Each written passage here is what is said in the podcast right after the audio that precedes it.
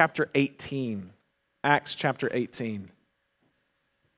The title of the message this morning is The God Who Encourages. And as we walk through Acts chapter 18, which is the, the wrapping up of Paul's second missionary journey, the beginning of his third missionary journey, and kind of the preparation for uh, a stint in the city of Ephesus, you're going to see that throughout.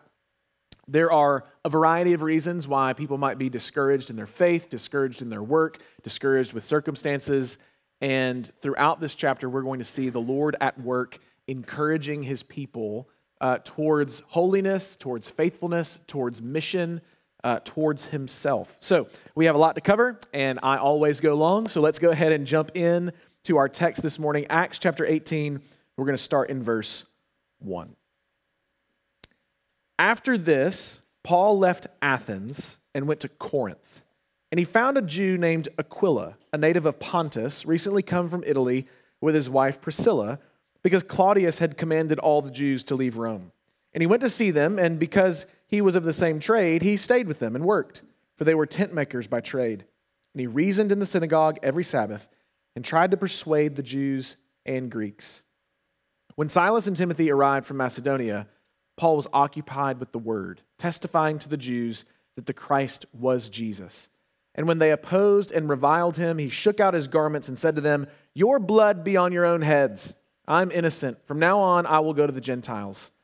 And he left there and went to the house of a man named Titius Justus, a worshiper of God. His house was next door to the synagogue. Crispus, the ruler of the synagogue, believed in the Lord, together with his entire household. And many of the Corinthians, hearing Paul, believed and were baptized.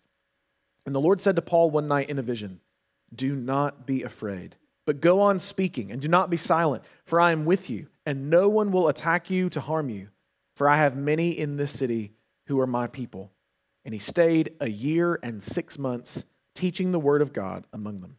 Let's pray before we go any further. Lord God, we love you. We thank you for our time together this morning. We thank you for your word, and we pray that we would use this time now to open ourselves up to the power of your spirit, the power of your gospel, and be transformed from the inside out. Help us, Lord, to be encouraged as Paul is encouraged, as the church is encouraged and strengthened. We ask in Jesus' name. Amen. Well, surprise, surprise, the first uh, scene, first section, first thing to write down this morning is that Paul was encouraged by God. Uh, the context here is from last week, we were in Athens, right? This intellectual and economic powerhouse of the Roman Empire on the peninsula of Greece. And Paul has been reasoning with the Jews in the synagogue, with the philosophers on the Areopagus, and now he's moved a little bit west to the city of Corinth. Now, some commentators would say that Corinth was the Las Vegas of the Roman Empire. It was a wild city. You think about the idols in various places. And uh, in Ephesus, there's the temple to Artemis, the uh, Greek divinity. In Corinth, the temple there was for Aphrodite. And so sexual immorality was rampant. In fact, in the early, uh, in the first century and hundreds of years before that, a Greek word was formed to Corinthianize, means to engage in sexual immorality. It was a wild place. And Paul finds himself there uh, preaching the gospel, going to the Jews, going to the synagogue, and there he finds two co laborers and friends, Aquila and Priscilla. They're refugees. I mean, Aquila is originally from Pontus, which is north of Galatia near the Black Sea, hundreds of miles away. In just a moment, we're going to put a map on the screen and uh, I'll kind of show you some of these things because I think it's helpful for us to get maybe in our minds where things are placed. But they were in Rome. Okay, yeah, perfect. Awesome. Thank you. So, uh, right there at the very top, you see uh, Bithynia and Pontus. That's where Aquila is from. Um, and then when you see Achaia on the left side, that green area, uh, Corinth, it's kind of hard to see, but Corinth is right there near Athens. So that's where Paul is. That's where Priscilla and Aquila are. And originally, uh, although Aquila is from Pontus, they were in Rome, they were in Italy. But under Claudius, persecution broke out against the issue related to Chrestus. And if you read ancient historical documents from the Roman Empire, it is most likely that the Roman Empire was dealing with Christ. They were dealing with the identity of the Christ, but they heard Chrestus, and so that's the name that they were uh, writing down. So Priscilla and Aquila, originally from Pontus, then in Rome, persecuted and became refugees in Corinth, and now they found Paul, and Paul found them. And it just so happened that they had the same trade. They were tent makers. Maybe your Bible says they were leather workers. Both of those words are very similar. And so they worked together to make a living as they continued to serve and proclaim the gospel. They tried not to be a financial burden to the churches. And so Paul had a trade. He wanted to make a living for himself. But there were times, as we'll see in just a moment, where he did depend on the churches for uh, his financial support so that he could devote his time fully to the work of ministry. Now, as was his custom, Paul reasoned with the Jews in the synagogue. And we see here that in verses, um, in verse 5, Paul uh, is joined by Silas and Timothy. They rejoin him from Macedonia. And they come, we don't have time to turn there, but in Second Corinthians, Paul mentions that, that Timothy and Silas come with a gift, a financial gift from the churches in Macedonia. Most likely, it's the church in Philippi. You can read about this as well in Philippians chapter 4. Uh, but they come with a financial gift that frees Paul up to, as Luke writes here in Acts, to be occupied with the word.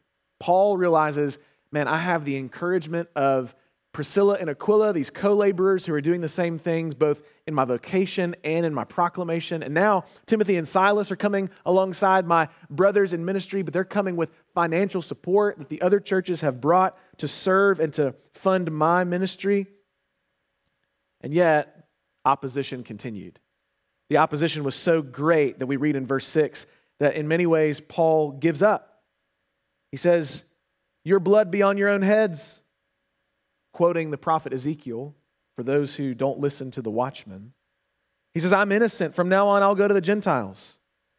Sometimes it seems, after we've been faithful to proclaim the good news, we have to move on to another place. Now, that doesn't mean we give up hope. That doesn't mean we don't ever share the gospel with somebody we've shared the gospel with one time. I mean, Paul is clearly in Corinth for a long time, proclaiming the good news over and over and over again. But at some point, he says, It will be more profitable for me to proclaim elsewhere, to another group of people, at another time, at another place. So we too can think about how we might entrust those people or that place in our lives to the Lord and recognize there is more going on than just my faithfulness, there's more going on than my work. And the Lord might lead us to go in another direction, just as he led Paul. Now we meet Crispus. And Crispus is the head of the synagogue. And it just seems so providential that after, um, after Paul leaves the synagogue to go proclaim the gospel to the Gentiles, Crispus, the ruler of the synagogue, believes. He believes the gospel. He comes to faith. He and his whole household are baptized. And you can imagine that the conversion of the head of the synagogue put a huge target on Paul's back, like there wasn't already one there, but now it's even greater. So the Lord saw fit to encourage him directly. And you read here, Paul gets a vision from God in verse 9. And this is what the Lord says to Paul Do not be afraid, but go on speaking and do not be silent, for I'm with you no one will attack you or to harm you, for I have many in the city who are my people. In other words, he said, Paul, don't be afraid. There are many reasons to be afraid. There are many reasons to be discouraged. Don't be afraid. Keep on speaking. Keep on sharing the message. Keep on sharing the gospel. Know that I am with you. When you go and proclaim that gospel to people who receive it or don't receive it, I am there every time I am there encouraging you, empowering you, leading you, guiding you. I am with you, and I will protect you. Paul, you've been stoned, you've been beaten, you've been jailed, but I'm telling you right now, you are in my hands. I have you, I am holding you, I am sovereign over your life. I will protect you. And I have many in this city who are mine. What an encouragement. What a massive blessing for Paul, who for weeks and weeks at least has been preaching for the most part to an audience who does not receive him. And so the Lord encourages in him, encourages him and says, Look, there are many in this city who are mine. So keep on proclaiming the message, keep on sharing the gospel. The response will come. And that's what leads Paul to stay in Corinth, Luke says, for 18 more months. Now, we've been watching the ministry of Paul for a couple of weeks now in the book of Acts. So 18 months compared to the other places he's been is a long, long time, right? Normally he spends a few weeks, maybe a few months max in a place before being run off or being sent to another place, but he stays here for a year and a half. God gave Paul a word to encourage him. He put friends and workers alongside of him, and he reminded Paul of his own presence with him. And students, you and I 2,000 years later, as Christians reading God's word, have those same encouragements right now. We have hardships and sufferings both outside of us and in us that could lead to discouragement, maybe fears about the circumstances of what's going on in our life, or maybe internal anxieties about who we are and what things are going on in our own lives, or maybe our family's life, or life of our friends and relationships. We can be anxious about tomorrow. We can be anxious about today, but we all have God's word in front of us. We have God's people around us, and we have God's spirit within us. And those three things are constant sources of encouragement, of grace, of power. We have been given access to God through His Word, through His people, and by His Spirit. So we get to enjoy those same encouragements that Paul received in a much more direct way, we get to receive today. Over time for Paul, however, the pressure came to a critical point. It wasn't all sunshine and rainbows in Corinth. So let's keep reading in verse 12. But when Gallio was proconsul of Achaia, the Jews made a united attack on Paul and brought him before the tribunal, saying, This man is persuading people to worship God contrary to the law.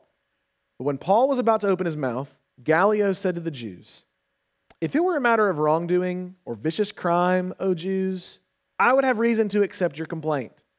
But since it's a matter of questions about words and names and your own law, see to it yourselves. I refuse to be a judge of these things. And he drove them from the tribunal. And they all seized Sosthenes, the ruler of the synagogue, and beat him in front of the tribunal but Gallio paid no attention to any of this. What a wild story. So, number two, second point this morning Christianity received a favorable verdict. And we'll explain that here in a moment. It might not seem like a favorable verdict, but it is, right? Gallio was called. Gallio was the proconsul of Achaia. And so when you remember that map we just had up, that whole green section of the Roman Empire on the left side was Achaia. It was a, a Roman province. And Gallio was the proconsul. He was judge over it. He had a lot of authority, a lot of power. And the Jews over the last 18 months have been plotting and scheming and deciding when is the right time to strike Paul. So the Jews became united. They appealed to the Roman government and this time, instead of saying that Paul's teaching was contrary to Caesar, which is what we saw last week, the Jews said that Paul was leading people to break the law in their worship of God. Now, when we read that phrase, we got to ask the question what law are we talking about? Are we talking about Mosaic law? Are we talking about Roman law? It's ambiguous. Luke isn't clear about what law he's talking about, and I think that's on purpose. I think the Jews were trying to go to Gallio and say, say, the way that Paul is saying to worship God is out of step with what the Roman law allows. Now, back in the Roman Empire, they were in, they were in a pluralistic society, and there were certain religions that were allowed to exist under Roman rule. Judaism was one of those religions. And so the Jewish leaders were going to the Roman leaders and saying, What he is saying is out of bounds with the law that you have prescribed. You would say that what Paul is saying is against the law. And in one sense, they are right. The gospel of Pharisaical Judaism is a different gospel than the gospel of Jesus Christ. The religion of Judaism, apart from the Messiah Jesus, is a different religion than Christianity. And yet, Gallio doesn't see a difference. He doesn't see it that clearly. Gallio sees through their argument and says, you know, if this were actually a real problem, I would devote my time and listen to this case. But this is an intramural debate. This is something for you guys to figure out on your own. And so I'm dismissing the case. And by dismissing the case, Gallio is saying Christianity is not contrary to Roman law. That's a favorable verdict in the Roman Empire. Now, that's not going to um, make Christians immune from future persecution. But Gallio's dismissal of the case against Paul and his gospel is a recognition by Rome that Christianity is not in principle at odds with the empire. And the Jews knew it. And that verdict enraged them. It's why they seized Sosthenes, the new ruler of the synagogue, the one who presumably replaced Crispus, and they beat him in front of the proconsul. I mean, they gathered together, they took the guy who gave their argument, and they beat him in front of the judge. And it says basically, Gallio didn't care. I mean, he, he wasn't worried about it. So Gallio's not a saint. He didn't care about what's right, he cared about what made sense for Rome. And for him, he thought it best not to get involved with this issue between the Christians and the Jews. Now, after this event, Paul continued his work. But Paul is sent from Antioch, we remember. He was the missionary from the church in Antioch. And so he decides to head back. Look at verse 18. After this, Paul stayed many days longer and then took leave of the brothers and set sail for Syria, and with him Priscilla and Aquila. At Cenchreae, he had cut his hair, for he was under a vow. And they came to Ephesus, and he left them there, but he himself went into the synagogue and reasoned with the Jews. When they asked him to stay for a longer period, he declined. But on taking leave of them, he said, I will return to you if God wills. And he set sail from Ephesus. When he had landed at Caesarea, he went up and greeted the church and then went down to Antioch. After spending some time there, he departed and went from one place to the next through the region of Galatia and Phrygia, strengthening all the disciples. Third point the church needed to be strengthened. The church needed to be strengthened. Even though Paul is on his way home, the churches that he helped plant are consistently on his mind. And the movement of Paul out and back, out and back, out and back to Antioch reminds us that Paul does not see himself as a lone ranger Christian or a lone ranger missionary, but one sent by a local church and ultimately accountable to that church. So he headed to the area of Syria. If we can put the map back on the screen, just so that we get that this makes sense. He's in Achaia, right? He's on the green side, and he travels by boat all the way to Syria, which is where Israel is, on the other side of the map. That's hundreds and hundreds of miles. So, in just one or two verses, Luke is cramming in many, many weeks of travel, all right? Now, in Asia, he stops where Ephesus is in Cenchreae and spends a little bit of time there. Now, Luke mentions that he's under a vow. He cut his hair because he's under a vow. This is almost certainly a Nazarite vow that you can read about in the book of Numbers and other places in the Old Testament. And the details aren't there. Why was Paul under a vow? What was he under a vow about? How long did it last? We don't know. Paul or Luke doesn't tell us. But the idea that Paul keeps his Jewish traditions intact is what's in front of us. Just because Paul was a Christian did not mean there wasn't any value in the practices of Israel that he grew up with. And there's a similar principle for you and me with our cultures and our communities and our traditions. When we come to Jesus, we don't just erase our backgrounds, we get redeemed. And so there may be things and practices that you and I do that aren't necessarily explicitly called for by uh, the New Testament that you might find actually like real value in. I'll give you an example. Um, when I find myself cloudy, like not thinking clearly, um, it's sometimes really helpful to like get outside and go for a walk. Now, you're not going to find like a chapter and verse that says, you know, when your thoughts are unclear and you're not able to see reality rightly, get outside and go before the Lord and His creation and walk at least two miles and then you'll be good. But that doesn't mean there isn't any real profit to that. And in the same way, Christians aren't required to give and to keep Nazarite vows like the Jews of the Old Testament were called to do. But that doesn't mean Paul can't use that as a real profitable and beneficial practice for his own faith. We get to redeem many things. Now, Paul ends up in Ephesus and starts a church there. He goes to the synagogue, reasons with them, and they believe him and they want him to stay. They're like, Paul, please stay with us and help us start this church. He says, No, I'm on the way to Antioch. I will not stay. But he says, If the Lord will, wills, I'll come back. If the Lord wills, I'll come back. That reminds us that Paul's mission is not Paul's mission. Paul's mission is where the Lord calls him to go. And in the same way, for you and me, our lives are not our own as Christians. We can make plans, we can have desires, we can have dreams, and those things are fine. But ultimately, we see the example of Paul and think Paul is led by, ultimately, not his desires, not his dreams, but the Spirit of God. He lays those things at the altar of God and says, God, do what you will with these things. It would seem really good for Paul, right? To stay in a place where he's wanted.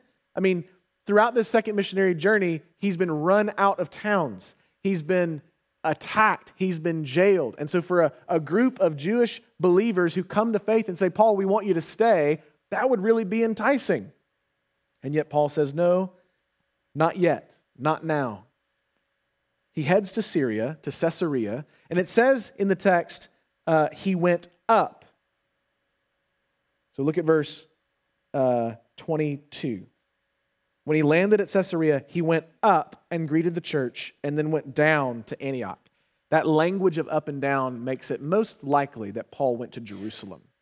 So, where Jews go up is to Jerusalem. Jerusalem is on a mountainside. And so, when he went up to strengthen the church or to, to meet with the church, he went up to Jerusalem, and then he went down to Antioch, his home church. But notice in verse 23, after some time, he went back out on his third journey, strengthening the disciples. The point for us here is that we, as the church and as believers, cannot merely rest on past experiences and achievements to sustain us. We must continually be living before the Lord and abiding in Him and from our side, reading this text, we see Paul as the means of God's grace to these churches.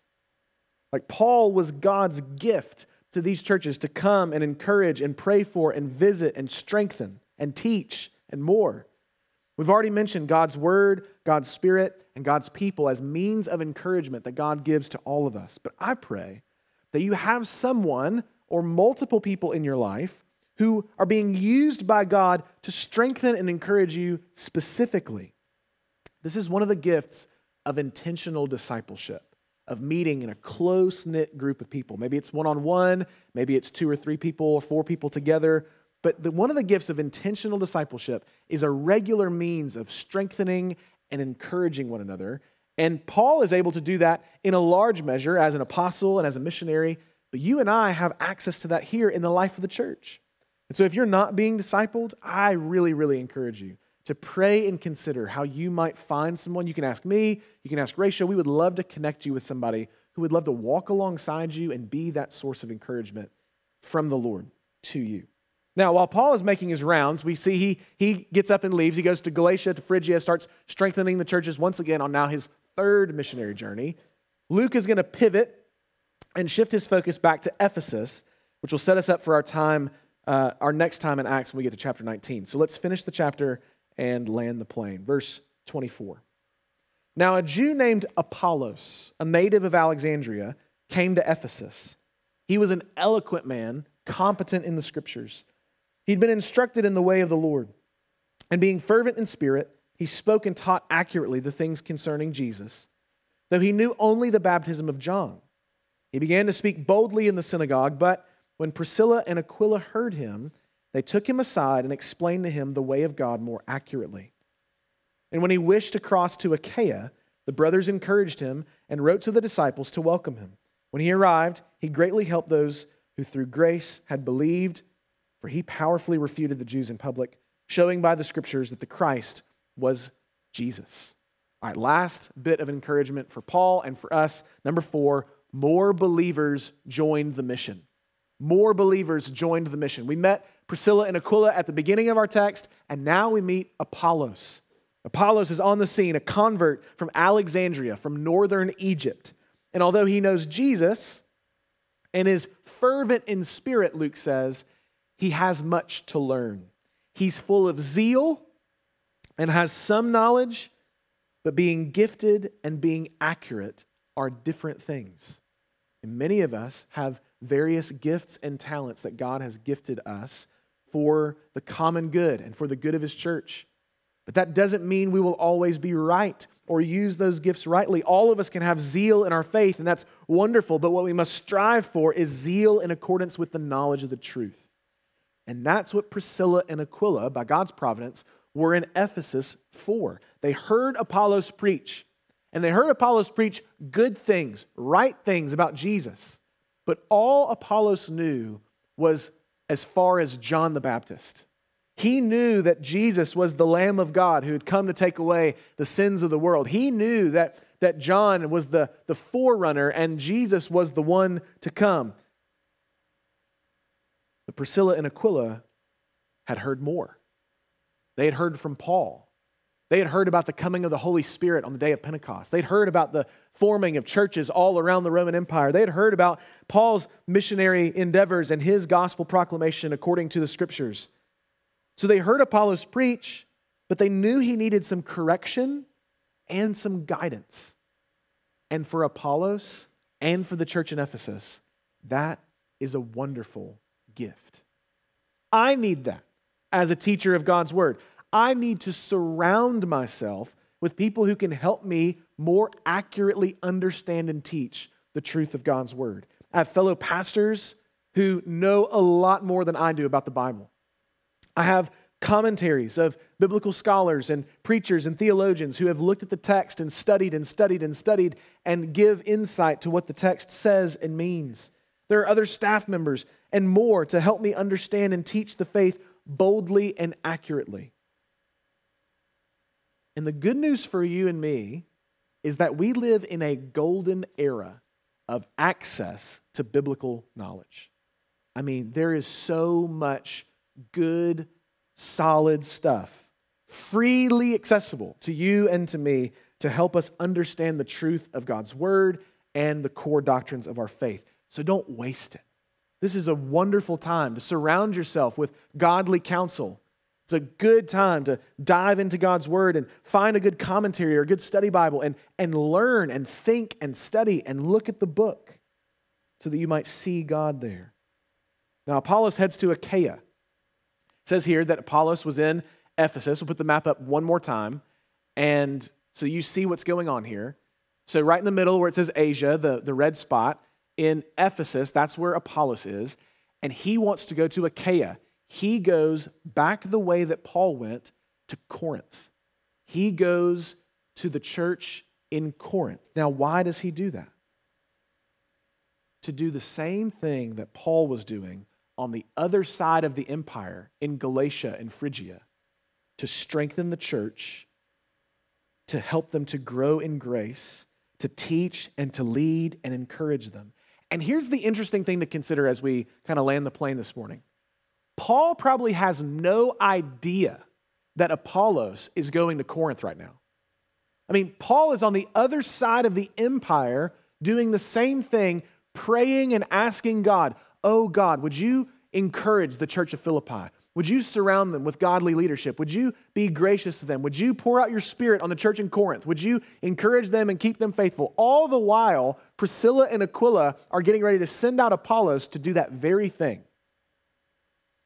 Here's the point while you are working and being faithful and sharing the gospel and growing in grace, you have no idea who else God is using and what else God is up to. He is always working in way more ways than we are aware of. And that should give us great encouragement when things seem bleak. Paul doesn't know that God is at work in these ways. He trusts him, but he doesn't know. And when we see Paul Apollos' ministry, we can find that same encouragement that although we are being faithful, we are not alone in our faithfulness. God has brought other people alongside us to be ministers of the gospel in our community and to the ends of the earth, whether that's here within Lakeview or sister churches in our community or churches all around the world. We also see in Apollos' ministry the work of apologetics. It says at the very end that he was powerfully refuting the Jews in public.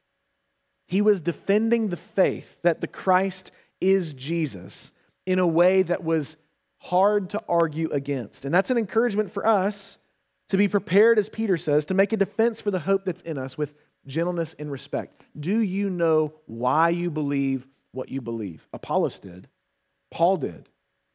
And their, their example should be a model for us as well. So God was at work then to strengthen and encourage his people, and he is at work now. And I pray that in our remaining time, you might think about how God might use you both to encourage the church and to spread his glory. These are the examples that we've seen. I pray that's the encouragement that we receive.